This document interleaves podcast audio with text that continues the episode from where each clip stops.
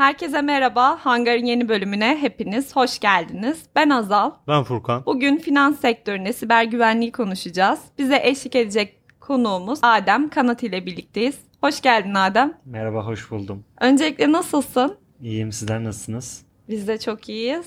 Adem, dinleyenlerimizin seni daha iyi tanıması adına biraz kendinden bahsedebilir misin? Tabii olur. Ben Garanti Bankası'nda sızma test uzmanı olarak çalışıyorum. Daha çok web uygulama güvenliği, mobil uygulama güvenliği gibi konularda çalışmalarımı sürdürüyorum. Bundan önce de Uludağ Üniversitesi Bilgisayar Öğretmenliği mezuniyetim var. Kaç yıldır sektördesin Adem? Totalde baktığımızda beş yıldır sektördeyim diyebilirim. beş yıl. Bunun üniversiteyle birlikte olan bir tarafı var mı? Yoksa direkt mezuniyet sonrası mı beş yıl oluyor? E, mezuniyet sonrası üçüncü yılım olması lazım. Daha öncesinde G A İ S Siber Güvenlik Teknolojilerinde çalışıyordum üniversite okurken. Yine ondan önce de B G Tech firmasında e, çalışıyordum. Yine üniversite üçüncü sınıftayken. Anladım. Yani üniversitede aslında e, şey olarak geçmiş, biraz daha aksiyonlu geçmiş diyebiliriz. Evet. Aslında liseden beri sürekli olarak iş hayatındayım ama siber güvenlik bunun üniversite üçüncü sınıf ve sonrası aktif olarak iş hayatına girmemle birlikte devam etti diyebilirim. Kaç yıldır finans sektöründesin Adem?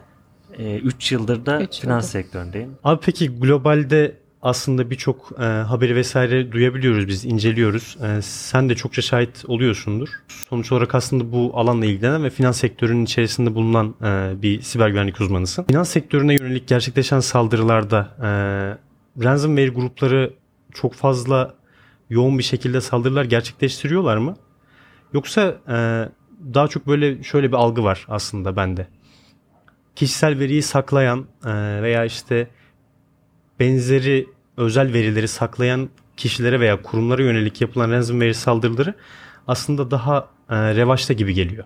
Finansta da bu durum geçerli mi? Yoksa daha çok A P T gruplarıyla vesaire mi uğraşıyorsunuz? Aslında burada hem bankaya yönelik olarak bir saldırı bulunuyor. Hem de burada son kullanıcılara yönelik olarak da e, gelen saldırılar oluyor. Aslında sayı olarak baktığımızda A P T grubu sayısı dolandırıcı sayısından kesinlikle daha az. Ama etki olarak eşit, hatta A P T gruplarının etkisinin daha yüksek olduğunu düşünebilirim. Bir tarafta tabii ki de asla vazgeçilmeyecek bir kullanıcı güvenliği varken diğer tarafta da sistem güvenliği, sistemlerin güvenliği yine önemli bir noktayı ortaya çıkartıyor. Finans kurumlarının güvenliği diğer kurumlara göre bence daha öncelikli. Yani bir e, farklı alandaki kurumlarda bazen güvenlik birinci noktada olamayabiliyor. Orada müşterinin alışkanlıkları, müşteriyi e, çekebilme gibi özelliklerden dolayı bazı güvenlik e, kontrolleri çok fazla önemsenmiyor. Ama mesela bir bankacılık uygulamasında iki adımlı doğrulamanın olmadığı bir kurum yoktur. Bir bankacılık uygulaması yoktur. Çünkü direkt paraya orada temas var. Ama bir sosyal medya hesabında, örnek veriyorum, iki adımlı doğrulama çok da önemli değil. Tabii ki de orada aç, açılması gerekiyor iyi bir pratik olarak. Ee, böyle olduğu zaman bankaların genel olarak hani bu kullanıcıdan tut da sistemlere kadar daha sıkı, daha güvenlik, güvenlik öncelik gibi bir konumu var. Ama diğer kurumlarda bu kadar sık güvenliğin uygulanmadığı ya da E, güvenliğe bu kadar yatırım yapmayan kurumlarda tabii ki de daha büyük etkileri oluyor. Bu saldırılardan daha çok etkilenebiliyorlar. Tabii etkilenen finansal kurumlarda var globalde baktığımız zaman. E, burada önemli olan bu e, saldırılara önceden hazırlıklı olabilmek veya saldırı anında müdahale verebilecek yapıları kurabilmek. Sonuçta herkes her zaman saldırıya maruz kalıyor diyebiliriz. Bunun haricinde sadece finans sektörüne yönelik değil, diğer kurumlarda da aktif olarak saldırılar devam ediyor. Ben bu cevap doğrusunda şunu sormak istiyorum Adem. Finans sektöründe ofensif taraf mı yoksa defensif tarafa mı daha fazla özen gösteriliyor? Ben senin hayatını araştırdığımda hem Blue Team hem Red Team alanlarında faaliyet gösterdin. Yani Red Team, Blue Team ve Purple Team'i ele almak istersek finans sektöründe konumlanması ve önem serisi ne olmalıdır? Aslında bunlar iç içe diyebilirim kurumlarda. Yani bu yıl işte Red Team'e öncelik veririm, Red Team yapalım gibi değil de daha çok bunların çıktısıyla kurumun güvenliği hedef alındığı için e, bunların her birini bir yapbozun parçası gibi düşünüp tümü tamamlamak için ise bu parçaları birleştirmek gerekiyor diyebiliriz. E, burada işte Blue Team'in yaptığı sıkılaştırmaları, kontrolleri biz ancak Red Team çıktısında görebiliriz. Ya da bir red team çıktısında yapılabilecek, alınabilecek aksiyonların çıkartılması ya da purple team çalışmasıyla birlikte sıkılaştırmaların, kontrollerin nasıl yapılması gerektiğini, nerelerde eksikliklerin olunduğu, ne tarafa doğru yatırımların yönlenmesi gerektiği gibi aslında çıktıların alındığı hizmetler bunlar. Bunların da bir tanesini yapıp iki tanesini yapmamak ya da tam tersi senaryolarda ise belli başlı açıkta kalabilecek noktalar oluyor. Bundan dolayı aslında hani bir şu daha önemlidir diyebileceğimiz bir nokta yok. Senin de dediğin gibi hepsi iç içe geçmiş. Yani e, hepsinin ayrı şekilde e, tam olarak sağlanması gerekiyor diyebiliriz aslında. Evet. Hatta biraz daha ileri düzeyde de sağlanması gerekiyor. Mesela gerçekten iyi bir olay müdahale ekibi olması gerekiyor belki. Ben şunu da sormak istiyorum. E, yazılım ekiplerinin bu alandaki eğitimi nasıl olmalı ve e, nelere dikkat etmeliler sence? Burada aslında Türkiye'deki finans kurumlarında regülasyondan dolayı her yıl yazılımcılar güvenli yazılım geliştirme eğitimi almak zorundalar. Bunun haricinde de yine kurumlar kendi içerisinde siber güvenlik eğitimleri, farkındalık eğitimleri, hı hı. yazılım geliştiricilere özel işte kurumlarda çıkan güvenlik zafiyetleri, globaldeki güvenlik zafiyetleri veya iyi pratiklerin neler olduğu ile ilgili olarak da kendi işlerinde de yaptıkları çalışmalar vardır diye düşünüyorum. Bunun haricinde yazılımcıların iyi bir güvenlik e, bilmeden bile kurumda olsa bu kurumdaki güvenlik mimarisinden, güvenlik yapılandırmalarından dolayı güvenlikle iç içe oluyorlar ve belli bir süre sonra güvenlik zafiyetlerine çok daha hakim yazılımcılar ortaya çıkıyor. Hani yazılımcı uzmanlaşırken bir yandan da güvenli yazılım geliştirme e, mentalitesi finans kurumlarında oturduğunu daha fazla görüyor olabiliriz. Hı hı. Adem, peki finans sektöründe ödeme altyapıları da dahil olmak üzere birçok alanda third party yazılımlar oldukça fazla kullanılıyor. Bu durumda kullandığımız bankanın güvenliğinin yanında third party yazılımların da güvenliğini sorgulamamızı gerektiriyor diyebiliriz. Burada bankalar third party'lere güvenirken veya bu şekilde uygulamalar geliştirilirken nelere dikkat ediliyor? Burada aslında üçüncü partiler hem finansal kurumlarında kullanmak zorunda kaldığı firmalar olabiliyor ve bunlarda bir güvenlik zafiyetinin olması, hacklenmesi, verilerin ifşa olması aslında ister istemez finans kurumunu da etkilemekte. Finans kurumundan direkt olarak bir e, hacking vakası olmasa bile. Burada işte bu üçüncü partileri de değerlendirirken veya sisteminize kabul ederken belli başlı analizlerden geçirilmesi önemli oluyor. Örnek olarak kaynak kod analizinin yapılması, backdoor analizinin yapılması veya sisteme nasıl dışarıdan erişilip erişilemeyeceğinin tespit edilmesi, kontrol altına alınması, bu uygulamalardaki dinamik manuel güvenlik testlerinin gerçekleştirilmesi, sürekli olarak zafiyet taramalarının yapılması, komponentlerinin güvenliğinin sağlanması gibi aslında birçok başlık var. Ee, yine kurum içerisinde konumlandırıldıktan sonra bunların işte network izolasyonları, sistem güvenlikleri, kurulu olduğu cihazın güvenliği gibi yine farklı güvenliklerde, güvenlik yapıları da aslında gündeme geliyor. Bu aslında üçüncü partilerin kurumlardaki konumlandırılması ile ilgili olan durum.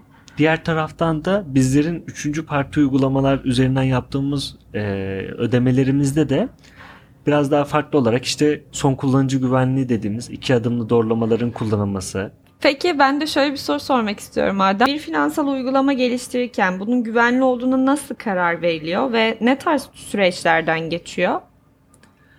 Aslında direkt olarak bir uygulamaya bu güvenlidir, güvenli değildir gibi bir şey e, hiçbir zaman söylenemez. Sonuçta bugün var olan bir uygulamada bile yarın farklı bir zafiyetten dolayı exploit edilebilir hale gelebilir. Burada yine e, bir uygulama canlı ortama çıkmadan önce kaynak kod analizinin yapılması, uygulama canlıya çıkmadan önce yine mantıksal güvenlik zafiyetlerinin kontrol edilmesi, manuel güvenlik testlerinin e, yapılması, daha sonrasında çıkacak uygulamanın yaptığı iş akışının değerlendirilmesi, bu iş akışına göre konumlandırılması gibi aslında farklı noktalardan analiz edilerek e, günün sonunda risklerinin ortaya çıkartılması ve bu risklere göre de uygulamanın canlı ortamdan erişilip erişilmeyeceğinin kararı çıkıyor gibi bir durumdan bahsediyor olabiliriz. Çok teşekkür ederim. Peki bizler son kullanıcılar olarak hangi önlemlerde kendimizi güvende tutabiliriz? Burada sadece finansal uygulamalar değil, sosyal medya hesaplarımız, e-ticaret sitelerindeki e, uygulamalarımızda da benzer aslında güvenlik e, tedbirlerini almamız gerekiyor. Bunlar iki adımlı doğrulamaların aktif olması, işte her yerde aynı parolanın kullanılmaması, e, belli başlı parola yöneticisi kullanarak uzun, karmaşık, farklı parolaların kullanılması, e, girdiğimiz U R L'lerin, uygulamaların e, secure olması, yani secure derken burada uygulamanın güvenliği değil, yapılan internet trafiğinin güvenli olması gibi noktaları kontrol edebiliriz son kullanıcı olarak. Buna göre işlemlerimizi yapabiliriz. Çok teşekkür ediyoruz. Şöyle bir haber okumuştum aslında. Ee, ülkemizde aslında finans sektöründe teknolojik yetkinliklere ulaşma oranı Avrupa'ya göre ortalama olarak bayağı yüksekmiş. Yok efendim işte Q R'la ödeyelim, Q R'la para çekelim, işte N F C ile ödeme yapalım gibi gibi mevzulardan bahsediyorlardı burada. Yani milletten çok daha önce gelmiş ve çok daha hızlı gelişiyormuş gibi bir şey vardı. Böyle bir grafikten bahsediyorlardı. Bu durumu biraz değerlendirebilir misin biraz da bize? Dışarıda gördüğüm uygulamalarla bizim yine finansal alandaki uygulamalarımıza baktığımız zaman evet bizim uygulamalarımızın daha teknolojiye ve çağa uygun olarak ilerlediğini, daha öncülük ettiğini, sonradan farklı ülkelerdeki finansal uygulamalara bu özelliklerin gittiğini söyleyebiliriz. Abi Garanti B B V A öncesinde aslında bir e, pentest firmasında çalışıyordum. E, biraz daha aslında şöyle bir şey söyleyebiliriz diye düşünüyorum. Daha öncesinde birçok farklı alanla çalışan, birçok farklı şirkete, firmaya, kuruma, kuruluşa test yaparken bunu e, ardından finans sektöründe e, çalışan bir kurumla devam ettiriyorsun şu anda kariyerinde. Daha çok aslında belli bir konuda uzmanlaşmak, niş bir alana doğru ulaşmak olarak da adlandırabiliriz bunu. Ee, bu geçişe karar vermende e, kafandaki şey neydi? Burada aslında danışmanlık firmalarında test yapmak farklı, dediğin gibi alanlardaki firmalara test yaptıkça aslında farklı business logiklerle karşılaşıyorsun. Farklı teknolojilerle karşılaşıyorsun. Mesela bugün baktığımız zaman finansal uygulamalar cloud'a istediği gibi veri çıkartamıyor ama diğer tarafta bir e-ticaret çıkartabiliyor. Regülasyonları biraz daha geniş diyelim. E, bu tarz farklılıklar varken diğer tarafta bir cloud'a da dokunma varken bu tarafta daha kısıtlı oluyor gibi. Farklı aslında teknolojik olarak da e, farklar ortaya çıkıyor. Bunun haricinde de e, tek bir alanda uzmanlaşmak da artık ödeme altyapıları olsun, finansal işlemler olsun. Buradaki mantığı ve arka tarafta müşterilerin ihtiyacını, yazılımcının düşünce yapısını anladığın için daha güzel, daha niş testler yapabiliyorsun aslında. Bu yönden teknik olarak cezbedici olabiliyor tek bir alanda test yapmak. Diğer tarafta da aslında daha çok yapıya, daha çok farklı kuruma, daha farklı yazılımcıların geliştirme tarzını görebilmen yine seni daha geniş bir alanda çalışmana veya öğrenim sağlamana faydalı olabiliyor. Böyle bir fark var arada. Buradan sonrası iki kurum arasında tercihine bağlı ya da senin ne istediğine bağlı olarak değişiyor. Peki abi, e, finans sektöründe içerisinde olan biri olarak şu anda günümüzde kendini belli bir alanda geliştirmeye çalışan e, kişilere e, finans sektörünü tavsiye eder misin? Yani daha genel bir soru olarak.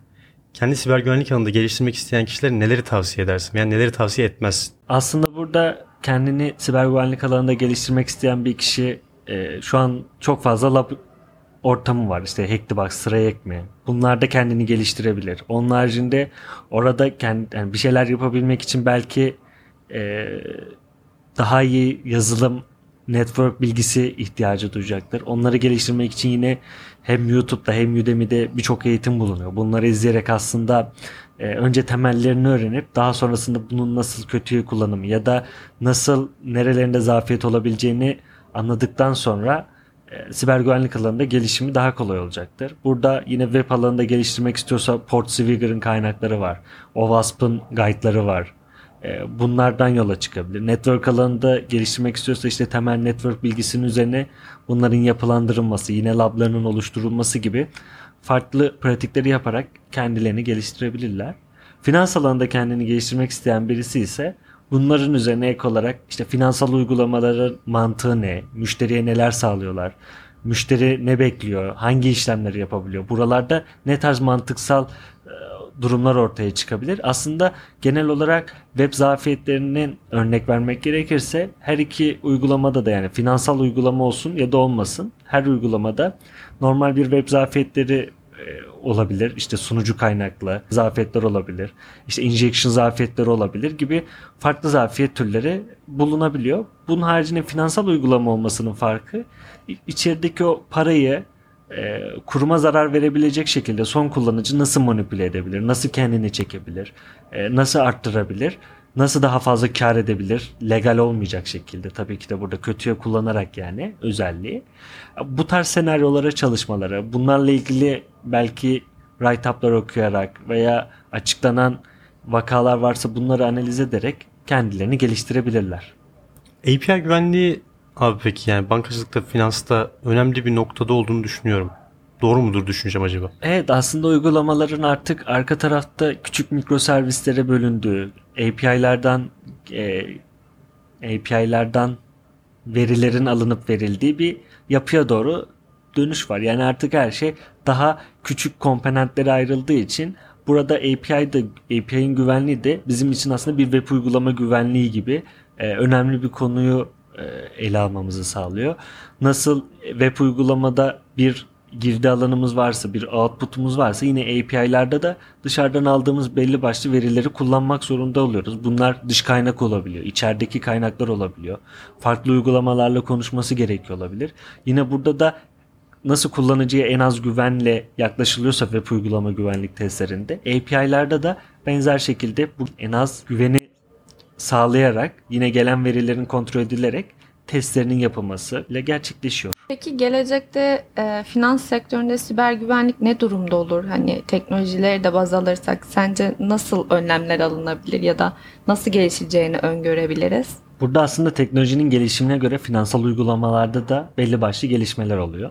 Mesela düne kadar bir Q R ile para çekmek çok alakasız geliyorken şu anda onun güvenliği ile alakalı e, arka tarafta yapılan testler oluşuyor veya bununla ilgili ileride belki de ürünler çıkacak. Teknolojinin gelişmesi de aslında normal teknoloji geliştiği zaman müşteri ihtiyaçlarına göre bunların finansal uygulamalara entegre, entegre olması, daha sonrasında bunlarla ilgili belki de güvenlik ihtiyaçlarının çözümleri için yine farklı tarz ürünlerin çıkması ile birlikte yine defansif anlamda ya da kurumların güvenliğini sağlamak anlamında yeni gelişmeler oldukça hızlı bir şekilde gerçekleşecektir. Teşekkür ediyorum. Adem, şu soruyu da sormak istiyorum açıkçası. Daha önceki konuklarımızda siber güvenlikte sadece İngilizcenin değil, yanında başka dillerin de gerektiğini konuşmuştuk. Peki finans sektöründe siber güvenlikte hangi dillerin bilinmesi gerekir? Aslında temel olarak kullanılan ürünler ya da testler için İngilizce yeterli.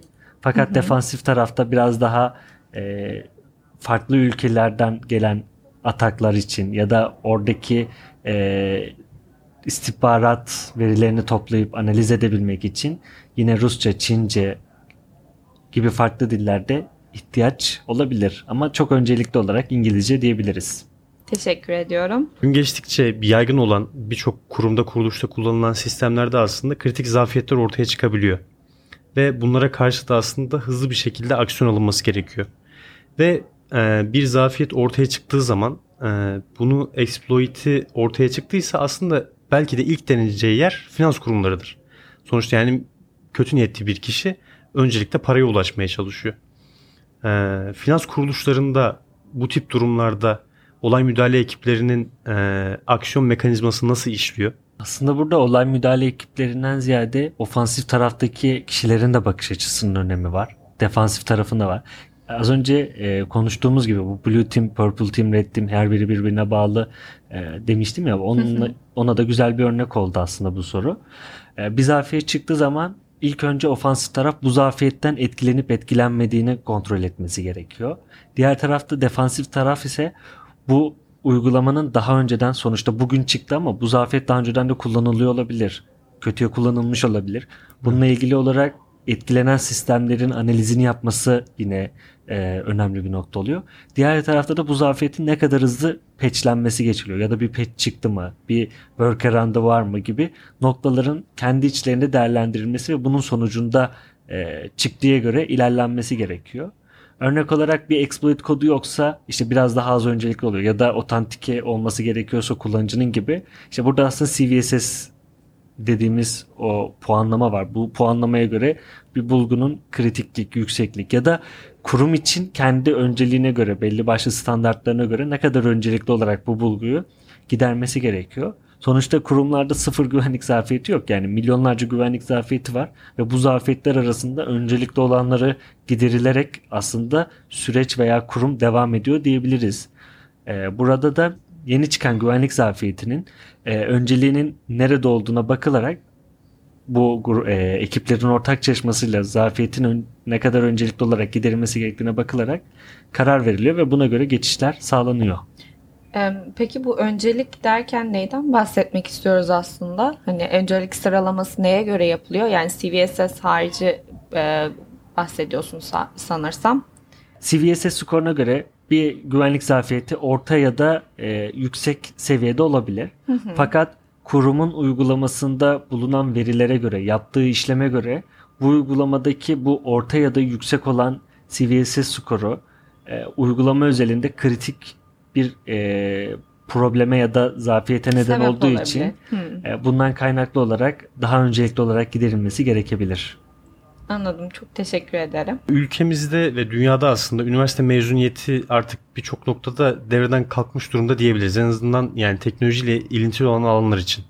Yani yazılımcı aranırken mesela artık bilgisayar mühendisi olmak zorundadır şeklinde kaydılar ortadan kalkıyor yavaş yavaş. Yine aynı şekilde siber güvenlik alanında da bu durumdan bahsedebiliriz. Ee, ve daha popülerleşen bir durum daha ortaya çıktı. Yani daha niş bir alana yönelik kişinin eğitim alması, bu eğitimle birlikte de bir sertifikaya sahip olması. Yani akredite olarak görülebilecek bir kurum tarafından verilmiş olan sertifika. Öncelikle bu sertifikaların geçerliliği veya işte üniversite mezuniyeti zorunlulukları gibi durumlar finans kurumlarında nasıl ilerliyor şu anda? Evet, dediğin gibi burada üniversite mezuniyet şartı eskisi kadar çok e, aranmıyor. Fakat finans kurumlarında hala bildiğim kadarıyla üniversite mezuniyet şartı aranıyor. Bunun haricinde belli bir niş alandaki e, sertifikaların alınması bazen üniversite mezuniyetinin önüne geçebiliyor. Finans kurumları harici olarak konuşmak gerekirse. Ya da işe alımlarda üniversite şartını sağlamış adaylar arasında bazen sertifikalar yine öncelik getirtebiliyor. E, burada da aslında çok fazla eğitim ve sertifikasyonun ortaya çıkması gibi belli başlı problemleri ortaya çıkartıyor. Sonuçta her sertifikanın kişiye faydası ne kadar sağlar? Orada bir soru işareti koyabiliriz. Baktığım zaman genel olarak iş ilanları olsun ya da firmaların tercih ettiği kişiler olsun, genellikle tercih edilen birkaç sertifika var. Önceden C E H çok fazla tercih ediliyordu. Şimdi sanırım popülerite Offensive Security'nin sertifikalarına kaymış durumda. Böyle durumlarda da popülariteye göre de sertifika almak bazen kişinin kendi belirlediği kariyer adımlarına göre gerekli olabiliyor. Burada eğitimin tabii ki de faydası, katılımcıya sağladığı fayda gibi noktalarda da yine kişinin veya eğitime verdiği efor ya da eğitimin kişiye sağladığı katma değer gibi noktaları tartıp ölçmesine neden olmakta. Adem, peki finans sektöründe e- birçok farklı regülasyon olduğunu biliyoruz. Globalde veya ülkemizde. Bu regülasyonlar nelerdir? Özellikle e, güvenlik odağında buna bakacak olursak. Güvenlik odağında aslında hem yurt dışından e, tabi olunması gereken bazı regülasyonlar var. Bunlarda işte çeyreklik olarak güvenlik testlerinin yapılması, buradaki zafiyetlerin giderilmesi gibi süreçleri e, kapsıyor.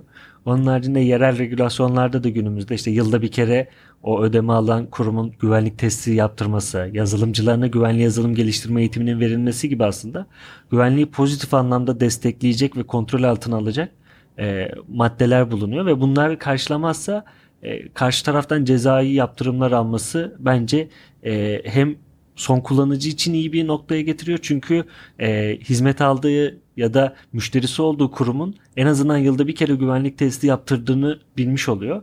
Diğer tarafta da kurum bunu ikinci plana atamayacak duruma geliyor. Çünkü karşısında bir regülasyon bulunuyor. Bu yönden aslında faydalı yaptırımlar her iki taraf için, hem global için hem yerel taraf için yapılmakta. Adem, son olarak şunu sormak istiyorum. Açıkçası çok kolay bir sektör değil finans sektörü. Seni bu yolda devam etmeni sağlayan, motive eden şey neydi?